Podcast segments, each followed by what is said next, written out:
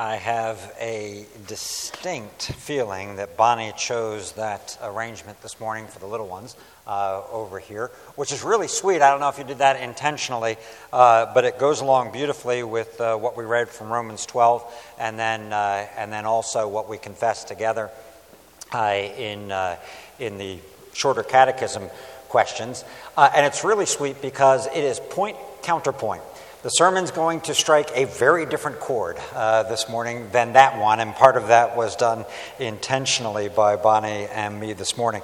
This morning, if you've looked at your bulletin, you will notice that there's no text written in your bulletin for the sermon today. That's not because we're not going to refer to a text, but rather it's because the text for this morning is rather large, and I did not want to put the entirety of it in the bulletin. So let me ask you to open with me this morning in your own Bibles to 2 Samuel chapter 2. If you did not bring your own Bibles, please use the Pew Bibles, the blue one, in front of you, and turn with me to page 255 there. Now, I know right at this moment uh, that some of you, dear friends, are uh, tempted to take out your phones and look uh, at your phones for that text. You can do so if you must. Um, but there is a great temptation to be distracted uh, during that and to check something else during the service. So if you have to, God bless you and God give you strength not so uh, to wander during it. But, uh, but otherwise, turn in the blue Bibles with me and let's follow along together. So, if you are visiting with us today and this is your first Sunday, uh, or if you've been with us, here's the quick summary of where we are in this book of 2 Samuel. In 2 Samuel chapter 1, uh, we had David receiving a report of the death of King Saul, of the defeat of Israel, followed by David lamenting that, lamenting uh, the death of Saul, Jonathan, and the defeat of Israel in a battle to the Philistines. And then in the beginning of chapter 2, today we're kind of picking up the text at chapter 2, uh, verse 12.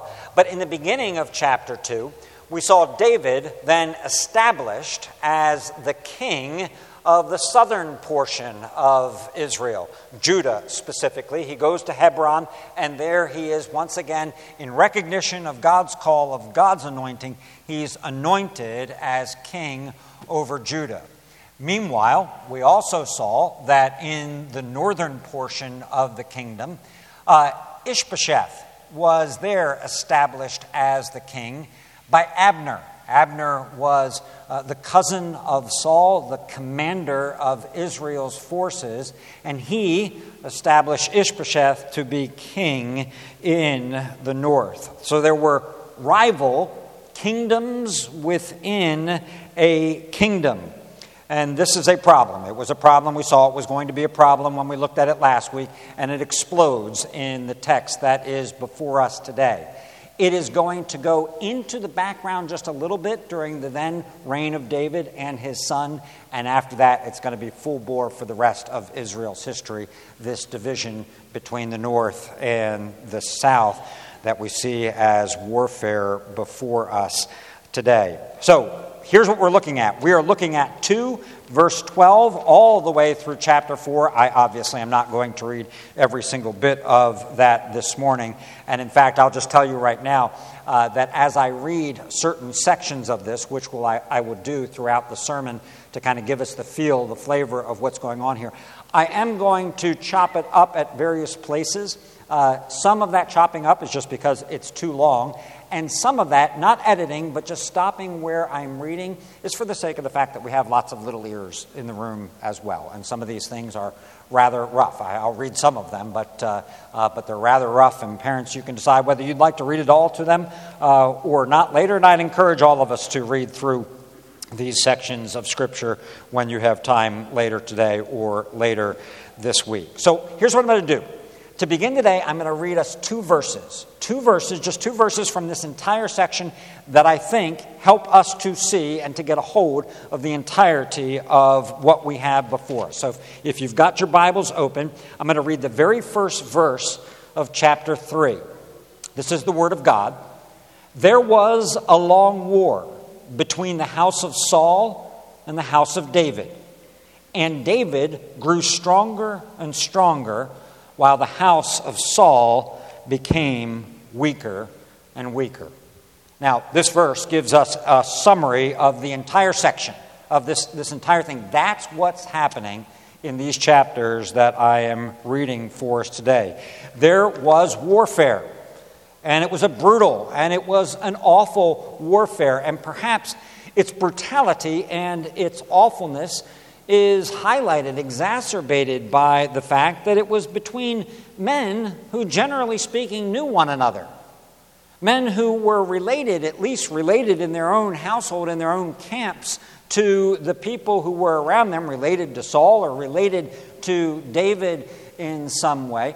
Men who undoubtedly, in battles past against foreign emissaries or foreign enemies, had somehow fought together, that they've been on the same side against others who were there, and men, of course, who were together together called as a people before the Lord. It's tragic. The result of this warfare, this intertribal warfare which existed here, is the reason. It's what I've called, why I've called our sermon, the rise of the house of David. Okay, that's what this verse is saying. It's describing for us the rise of David's house. Now, the second verse that I'd like to read for us, again, by way of helping us to understand the entirety of what we've got here, is it's not quite as obvious as that last one, but it will be as we move along, is the very last verse of chapter 3. In this verse, David is going to be the one who is speaking here, and he is reacting to the news that Abner has been murdered. Abner, by way of reminder, and these names are going to go back and forth a little bit, but Abner is the one who installed Ishbosheth as king in the north, right? He is Saul's commander. So he's mourning the murder of Abner, his former enemy, the one who set up the rival kingdom, is what's taking place here as we read this particular portion. And he was murdered, that is, Abner was murdered by Joab, who is one of the commanders of David's forces. Actually, I'll, I'll, I'll just pick it up with the quotes in verse 38.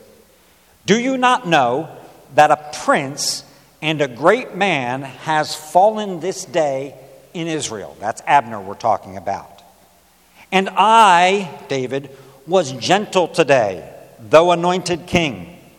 These men, the sons of Zeruiah are more severe than I. The Lord repay the evildoer according to his wickedness. I'll go back over this again. Zeruiah is David's sister. She had three sons that are mentioned in our text today, one of whom is Joab, who is the direct murderer of Abner, and then Abishai with him is part of that as well. But what I want us to see in particular is this phrase, and I was gentle today, though anointed king. Gentle, I would suggest to you, is a rather surprising word to find in the chapters that are before us today. It kind of jumps out right at you as you see it, and you go, Wait, what?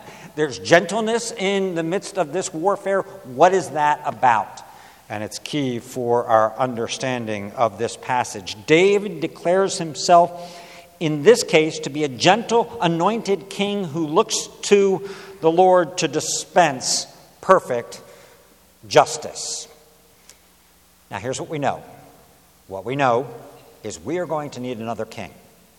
We are going to need a better more gentler king than David. One who declares himself to be gentle and lowly, and who looks to his father to be the perfect dispenser of justice that is to come. But David, in this position, is a start. This is the rise of the house of David. It will lead to the rise of the house of Jesus Christ.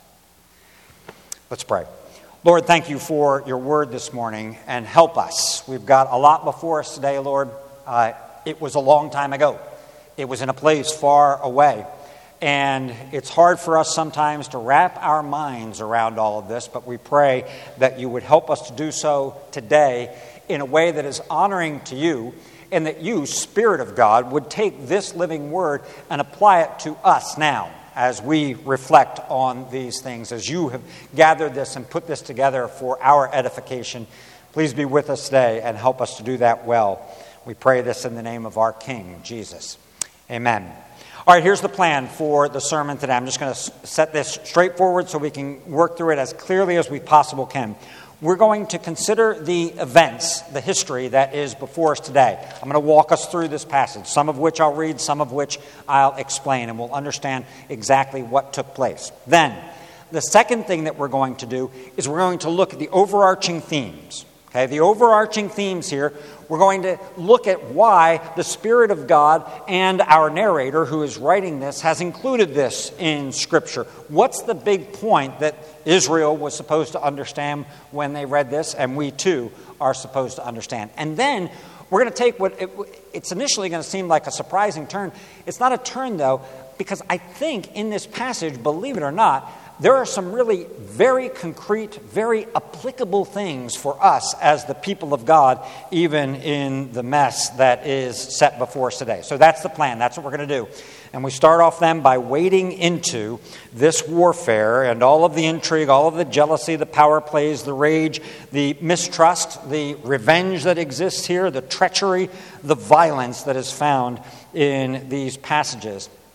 That all begins in an oddly, almost civilized kind of way. I'm going to read it for us, but it's kind of an organized warfare. At least that's the veneer that's put down over top of it uh, at the first part. It's kind of like, okay, let's, let's, let's deal with this like men. Okay, let's, let's, let's not go into chaos of warfare. Let's, let's be very precise with what we're doing, and we'll be at war with one another and kill one another, but we'll do it at least in an organized kind of way. That's going to fall apart very quickly, but nevertheless, that's the start. I'm going to begin at verse 12. Abner, the son of Ner, and the servants of Ishbosheth, the son of Saul, went out from Mahanaim to Gibeon, and Joab, the son of Zeruiah, and the servants of David went out and met them at the pool of Gibeon, and they sat down, the one on the one side of the pool and the other on the other side of the pool. Pause. The two armies, okay, right? The two armies with their two leaders, Abner for the north, Joab for the south. They go out, they're on either side of the pool. Verse 14. And Abner said to Joab, Let the young men arise and compete before us. Why should we kill each other? Let the young men go out and kill each other. We'll just got to see who comes out on top of this. And Joab said, Let them arise.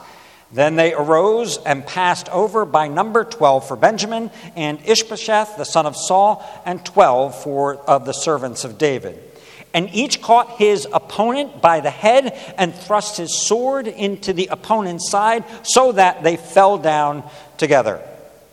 Therefore, that place was called Helkath Hazurim, which is at Gibeon, and the battle was very fierce that day. Now, things fall apart immediately after this. Okay, whatever the intention was in it starting off this way, maybe it, the intention was good. Maybe it was an intention just to limit right? To say, let's not have this thing get out of hand. Let's limit it. Let's define it in this particular way. But in any case, it immediately gets out of hand. And we see a particular pursuit, a particular focus in this next section of the text that we have before. So we've got three brothers Joab, Abishai, and Asahel. Okay, Joab, Abishai, and Asahel, and I've already said these three, oh, well, I said two of them, but these three are brothers. They are the sons of David's sister. Asahel is fast. Everybody knows he's fast. Our narrator tells us a couple of times he's fast, and sometimes when you're fast, you think you can get out ahead of everybody else. And so Asahel takes off in pursuit of Abner. And he's fast, and Abner is running to flee from Asahel, and he's free, fleeing from him, but he, he kind of checks back and he goes, Is that you? And, and, and, there's enough wherewithal to say, Is that you? Are you chasing after me? Because I don't know anybody else who's this fast, but you're this fast, and we all know you're this fast. And he says, You've got to turn. Turn to the left or turn to the right. I can't kill you. Because what's Joab going to do if I kill you? So, so you've got Asahel who's very fast. You've got Abner, who's an experienced warrior, and he knows listen, if I stop and turn around, you're dead. Turn. Don't do this thing. Well, he doesn't. Okay, Asahel gets, we'll just say, gets ahead of himself. He runs far enough that, you know what? All of a sudden, he's the only one around. And with the back end, the butt end of his spear, uh, Abner thrusts backwards, and Asahel is killed. Enraged brothers then continue the pursuit. And here's where we end up. We end up with Abner and a phalanx of warriors on top of a hill, and, uh, and by that point, Joab and Abishai and others have caught up at the bottom of the hill. So you've got the high ground. Okay? Abner's got the high ground at this particular point with this phalanx of warriors. We're going to pick it up in verses 26 through 28. Then Abner called to Joab, Shall the sword devour forever?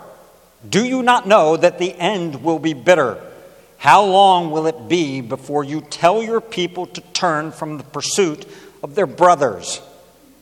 And Joab said, As God lives, if you had not spoken, surely the men would not have given up the pursuit of their brothers until this morning, until morning. So Joab blew the trumpet, and all the men stopped and pursued Israel no more, nor did they fight anymore. So this battle, this first day of the battle, comes to an end. It comes to an end with a little bit of reason being exercised by both Abner and by Joab as well, right? To recognize golly, this actually isn't good. What we're doing now is what we want to do on the one hand, but what we recognize on the other hand is probably not the best thing to do nor the most strategic thing for us to do. And following this, then, is the summary statement that we have. We know this there was a long war between the house of David and the house of Saul as well. All right. Now, the story takes a little bit of a break right here in verses 2 through 5. I'm not going to read them for us, but if you've got your Bibles open, one quick peek at them will tell you what these verses are. In verses 2 through 5, after this, this description of the strengthening of the house of David, we have a list of David's wives at the time and various children who are born to those wives. Now, that seems rather odd. We're in the midst of a pretty uh, awful battle situation, and we get a quick stop along the way to look at David's family, and we can kind of ask, okay, what, what's happening here? Why did that get thrown in right here? Well, let me, let me suggest to you two things that are going on here. On the one hand, all this is trying to do, without comment on the morality of it in this section, is simply to say David's house is increasing.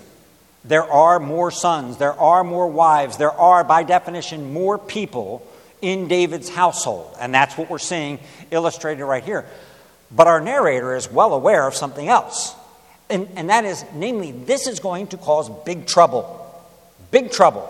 Big trouble in David's life as it moves along, in Israel's life as it continues, and then, of course, in David's sons' lives as well. This is going to be trouble. Now, we will have occasion as 2 Samuel goes along to kind of address this topic a little bit more specifically. So I'm going to now leave that aside. That's what's happening here, but I want to leave comment on it till uh, a, a future sermon.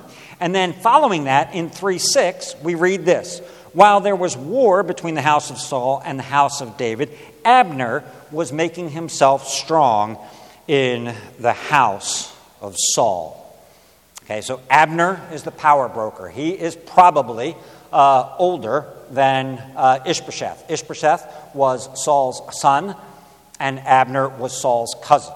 So, no doubt he's, he's older, more experienced than Ishbosheth, even though Ishbosheth isn't a young man uh, at this point, nevertheless. So, chapter 3 is long, and I'm not going to uh, read all of it. I'm just going to give you the critical aspects of it. So, uh, listen to this carefully as it's in summary form. Abner, immediately following what I just read for us, Abner sleeps with one of Saul's concubines. Okay, why? No explanation given, uh, but he sleeps with one of Saul's concubines. Ishbosheth doesn't like that. Okay, Ishbosheth says, seems to think, well, that's kind of disrespectful to my father that you would do that. It's kind of uh, edging in on position of kingly authority and place. And so Ishbosheth confronts Abner about the fact that Abner has done this thing. And Abner, and, and again, I'm making, there's no moral judge, there's nothing given here. This is just the facts in terms of what happens. But Abner is upset with Ishbosheth that he would pay attention to what he sees as such a small thing.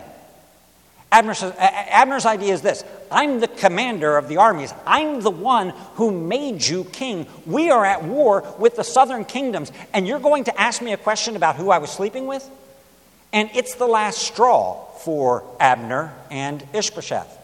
Abner basically says, That's it.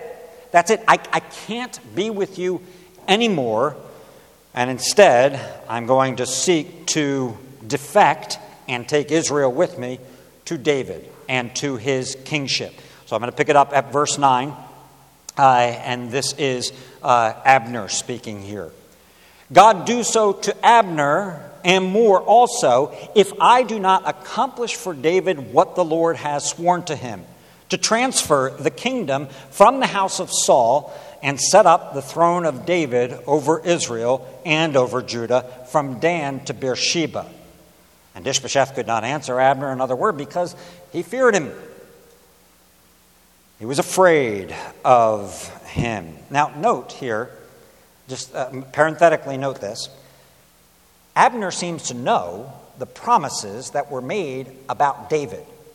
He seems to know them, and yet he's the very guy who set up the king in opposition to David and is fighting against David's tro- troops. And you kind of go, if you knew the word of God, if you knew the promises of God, what gives? Why, why didn't you go along with it? Why didn't you be part of this? Nevertheless, nevertheless, Abner then determines to make a covenant with David on behalf of all Israel. He is not the king, but he is the power. David, in the meantime, insists, hearing this, he insists before he enters into negotiations that he wants Michal to be returned to him as his wife. We should not misunderstand this. I'm not reading it this section, but we should not misunderstand it. It's not that David had this long love for Michal that had been interrupted by the years of Saul's pursuit. Michal, by the way, as a way of reminder, is Saul's daughter. But what he wants is a member of Saul's household, Saul's daughter, back in the household of David. Why? Because that's bringing union between the two kingdoms if Saul's daughter is in David's household. Okay? So David says, I want Michal back. And he gets ready, or uh, that, that takes place. Michal is returned. And Abner then confers with the elders of Israel, reminding them of God's promises to David, and they all determine to align with David in covenant. Abner comes with some representatives to David. They eat together, they covenant together, they discuss this plan together. Abner is sent away in peace with the intent that he will now gather all of Israel together, and they will come together and they will recognize together David as king. And Abner went away in peace. And I want to emphasize this because the text emphasizes it. So, chapter 3, verse uh, 21. So, David sent Abner away, and he went in peace. Now, this begins to get reported to Joab. And at the end of verse 22, we read, and he had gone in peace. And at the end of verse 23, we read the exact same thing as this is being reported to Joaz, and as he, he has let him go, and he has gone in peace. Abner went in shalom. In shalom. The covenant was being made. The next step was going to be ratification with all of Israel. Now, Let's pause for a moment here in the narrative and ask a question. What do you think of Abner? What do you think of Abner? Right? Is he, in this case, truly repentant? Has the Lord done a work in his heart in the midst of all of this mess? Is he honest? Is he earnest? Is he sincere in this personal defection, but not just a personal defection, not just a personal conversion, but a bringing of all Israel to this point? Or, or is he expedient? Is he looking for the power and the prestige of being kingmaker, right? He had made Ishbosheth to be king in the northern kingdom, and now he kind of comes to David as the power broker saying, Hey, I can make you king too. Or I can make you king instead of him. I have that kind of power. I've got that kind of influence. Or is it all just because he's angry at Ishbosheth? Right? For the comment that Ishbosheth made, and he's just had it with him, and now he's looking for another king. Is it some combination of those? I'll be honest with you, I'm not sure.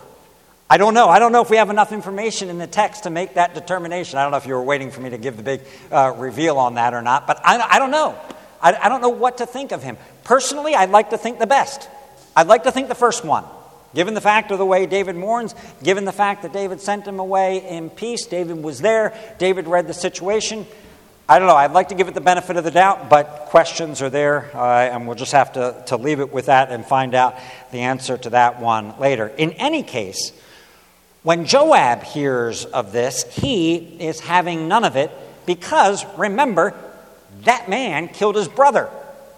That man killed his brother. And he doesn't want anything to do with that man. He will get his revenge regardless of the king's covenant of peace. Now, that's, that's a problem for Joab.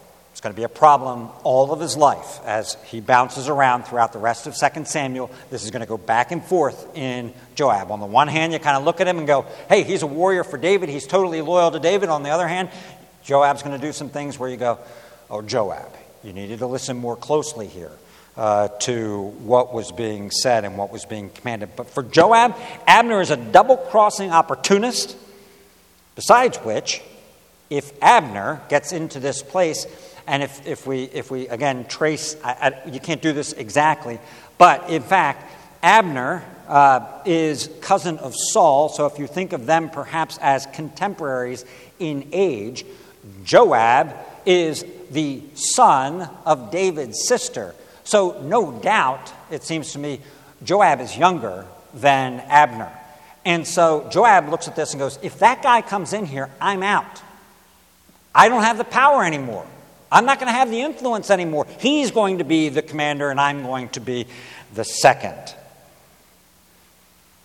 Joab then follows this deceptively and he murders Abner. He calls Abner back, they have a conversation, and he thrusts him through. He thrusts him through and he murders him. David learns of this and makes this response in chapter 3, verse 28. I and my kingdom are forever guiltless before the Lord for the blood of Abner, the son of Ner. May it fall upon the head of Joab and upon all of his father's house. I didn't do it. Joab did it. May he bear the weight of the responsibility for it. And David then mourns the murder of Abner, who is a fellow Israelite. That's what we read right at the end of chapter 3. A fellow Israelite. And what we see here is something very true, I think, and earnest and sincere on David's part, and something very strategic. David has a vision for the kingdom that is united. It is a union between Israel and Judah. And therefore, he mourns the loss not just of someone who was his enemy, but he mourns the loss of someone who was significant in Israel, a fellow Israelite. Chapter 4, then, is what you would expect. Chapter 4 is the inevitable fall of the house of Saul, wherein Ishbosheth is murdered. He's murdered, and only a crippled son of Jonathan remains, which is to say, there's nobody. There's nobody who has a serious, significant claim to the throne anymore left in the house of Saul. Ishbosheth is murdered. The head of Ishbosheth is brought to David in expectation of reward by the murderers in a scene that is almost exactly parallel to what we saw in the first chapter here. And I'll quote and I'll start in the, in the middle of verse 9 of chapter 4 just to kind of round out our text for this morning. As the Lord lives, this is David speaking now, who has redeemed my life out of every adversity in other words, well, sorry, pause here. David is saying, I didn't need you to do this. The Lord has redeemed me out of every adversity, every situation that I've been in. The Lord has gotten me out of without resorting to this kind of murder. Anyway, the Lord who has redeemed my life out of every adversity. When one told me, Behold, Saul is dead, and thought he was bringing good news, I seized him and killed him at Ziklag, which was the reward I gave him for his news. How much more when wicked men have killed a righteous man in his own house on his bed. You want another puzzler? He just called Ishbosheth a righteous man. What do you want to do with that? Innocent in this particular case, not worthy of murder. I don't, I don't know what to do with that. But in any case, David says, You killed a righteous man in his own house on his own bed. Shall I not now require his blood at your hand and destroy you from the earth? And David commanded his young men, and they killed them. Now, before we move on to the, the main points here. A distinction has to be made, and it's one that might be having questions in your mind. What David did to these men was not murder, it was justice. It was the king. The power of the sword belongs to the king. They had committed murder, and he executes them for the murder that they have committed. When Abner killed Asahel, it was not murder. It was a battle, and even so, Abner tried to avoid it. Even though it was the midst of battle, he tried to get Asahel to turn off to another side. When Joab killed Abner, it was murder. It was murder. And when these men, of whom we haven't even read, but when these men have killed Ishbosheth, that is murder. All right, there's our text. So here's my first, second question, or the second part of this. What are the main themes that the Holy Spirit, that the narrator wants us to see, would want Israel to see in reading these texts today that we've looked at? I'm going to give you four, and they're pretty, pretty concrete, so they're, they're, they'll be pretty clear for you. Number one, he wants us to see that David's kingdom is being strengthened, and it will be established, and it will be a united kingdom. God's kingdom will come. God has established David to be the king. And despite all these things that are going on, God's kingdom and God's king will be established. And the implicit call that we considered last week that goes along with that is to say, seek the king and his kingdom. Align yourself with the Lord and with the Lord's anointed. Okay? With the Lord God and with his anointed, with his Christ. This is the rise of the house of David. That's point number one. That's what we're being shown here. Point number two is this that in the midst of what may only seem to be awful, God is at work here. Now, the first hymn that we sung today was the hymn God is Known Among His People. It is almost an exact uh, rendering of Psalm 76. And I'm going to I'm going to highlight one phrase that I've highlighted before, but it's so important for us to understand this, and especially in the Old Testament. It's the, it's the last phrase of the third uh, line in that. And it says this In the wrath of man shall praise you, your designs it shall fulfill. That's, it's, it's a direct quote out of Psalm 76. But the wrath of man that you think, the wrath of man, oh, that's, that's, that's hindering the plans of God. But the psalmist says, no, no, no, no. Even that, even that, that is in rebellion against the moral law of God, the wrath of man, even that I'll use to, pur- to the purposes of keeping God's designs to be what they will be. God, in other words, keeps his promise. God promised the kingdom to David. God will deliver the promise of the kingdom to David. God works out his will. He works out his will in David and he works out his will in Jesus. And I will not go into this long right now, but I hope the idea that's in your head should be the sermon at Pentecost that Peter, Peter preaches in Acts chapter 2, right? Where he says to those men, You put him to death. By the violence of wicked men and their hands, you put the Christ to death according to the perfect plan of God. The foreknowledge and the plan of God. You did it. But God accomplished his perfect will through your wrath. Third, This is the third thing that our narrator wants us to see. David is not responsible for Abner and Ishbosheth's deaths. He was not responsible for the deaths of Saul and Jonathan. Instead, he mourns. He seeks justice as the king, justice ultimately from the king. He was gentle. He makes that self declaration. He did not grasp at the kingdom. He did not strategize to get the kingdom. He did not employ any underhanded kind of tactics in order to get at the kingdom, to seize the kingship, to get rid of the rivals to the throne. He did none of those things. He was gentle, he was upright, and God delivered to him the kingdom. He waited patiently and God fulfilled the promises that God made. Fourth, and this is what we said at the beginning we need a better king than David. David is flawed, and it's already seen here in these sections, though perhaps, well, in one sense it's obvious. We see his flaws in all of these wives that he keeps taking. It's going to be a problem. It's a problem then, and it's going to be a big problem in the rest of this book. It's an awful sin and we'll get to it. He is a flawed king. And he's flawed in that he does not bring full justice to bear on Joab. Joab was a murderer. Joab murdered Abner. He deserved full justice to be taken out upon him, and David didn't do it. Now, in a good way, he leaves it to the Lord. He leaves it to the Lord to do it, but he doesn't only leave it to the Lord, he actually leaves it to his son. It's going to come back when, when Solomon is anointed as the king. And we're going to come back to Joab. And one of the last things David is going to say to, jo, to uh, Solomon is take care of Joab. See, he, he passed the buck. He passed the buck and took what should have been his responsibility and gave it to his son. We need a prince of peace who will bring us a covenant of peace that will last forever.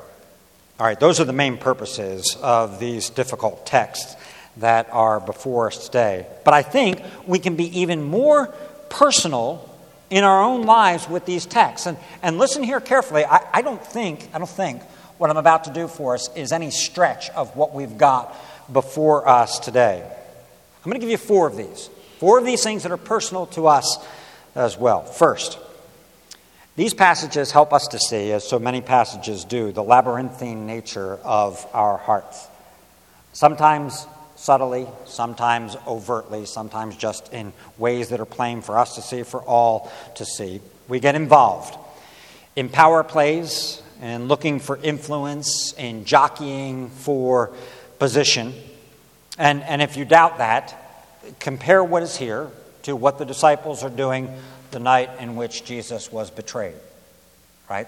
They're doing the exact same thing. They're jockeying for position who's the greatest, who gets to sit closest, who gets to sit in this place in the kingdom of heaven. There's all kinds of impure thoughts and motives that are going on. Our motives are often mixed, or sometimes they're just plain impure. Sometimes we can justify things like this by saying, look at what other people are doing, and because they're doing that, we're going to have to do this same thing because that's the way they're playing, so we're going to have to play that way as well. Other times, other times, we quote Jesus, who said, You're going to need to be as wise as serpents, right? So we go, Well, you got to be as wise as serpents. And forget the second half of that. And as innocent as doves. But I think there is a call here in this passage, then, to be careful of our own motives, our own machinations and maneuverings. I think there is a call to simplicity in this text, a call to integrity, to respect, to honor, to kindness, to straightforwardness in our dealings with others, a, a call to plain spokenness. Now, I, I, don't mean that in a harsh way, like say whatever's on your mind type of flippancy that might be interpreted to be that. I'm talking about just that we would examine our own motives, that we would distrust sometimes our own motives and our own thought processes, and that we would try to be as clear and as plain spoken as we can in what we're saying to other people. Second, there's a call here for leaders to be patient, to be wise, to be thoughtful, gentle, and just.